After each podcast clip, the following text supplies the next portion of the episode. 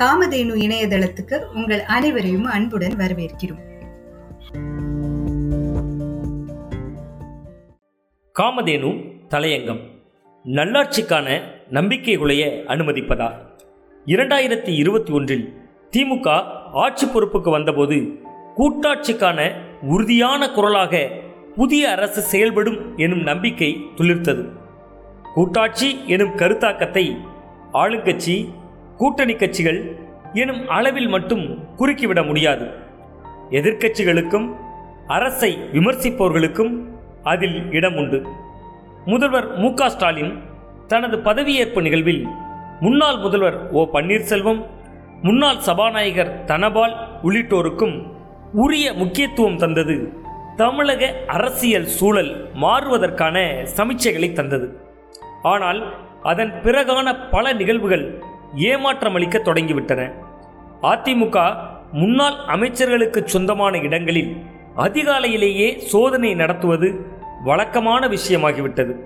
அதேபோல முன்னாள் அமைச்சர்கள் மீது வழக்குகள் பாயும் என அமைச்சர்களும் திமுகவின் முக்கிய தலைவர்களும் பகிரங்கமாக பேசுவதும் தொடர்கிறது. இதன் பின்னணியில் பார்க்கும்போது திமுகவை தொடர்ந்து விமர்சித்து வந்த யூடியூபர்கள் தொடங்கி பொங்கல் பரிசு தொகுப்பில் இருந்த புலியில் பள்ளி இறந்து கிடந்ததாக ஊடகங்களுக்கு தெரிவித்தவர் வரை பலர் மீது கைது உள்ளிட்ட சட்ட நடவடிக்கைகள் எடுக்கப்படுவதை இயல்பாக கடக்க முடியாது. முன்னாள் அமைச்சர் ராஜேந்திர பாலாஜியை கைது செய்வதில் தமிழக காவல்துறை காட்டிய வேகம் குறித்து உச்சநீதிமன்றமே கேள்வி எழுப்பியிருப்பதும் கவனத்துக்குரியது. தவறு செய்தவர்கள் அவதூறு பரப்புபவர்கள் தண்டிக்கப்பட வேண்டும் என்பதில் மாற்று கருத்து இல்லை.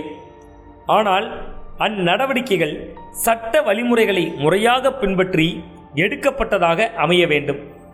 அரசு நிர்வாகம் தன் வசம் இருக்கும் நிலையிலும் அரசியல் கட்சி எனும் அளவிலேயே தலைவர்கள் செயல்படுவதால் ஏற்படக்கூடிய சிக்கல் இது. அனைவருக்கும் பொதுவான ஆட்சியாகவே திமுக அரசு தொடர வேண்டும். கூடவே தவறு செய்பவர்கள் யாராக இருந்தாலும் பாரபட்சம் பார்க்காமல் நடவடிக்கை எடுக்க வேண்டும். அதுதான் நல்லாட்சியின் அடையாளம்.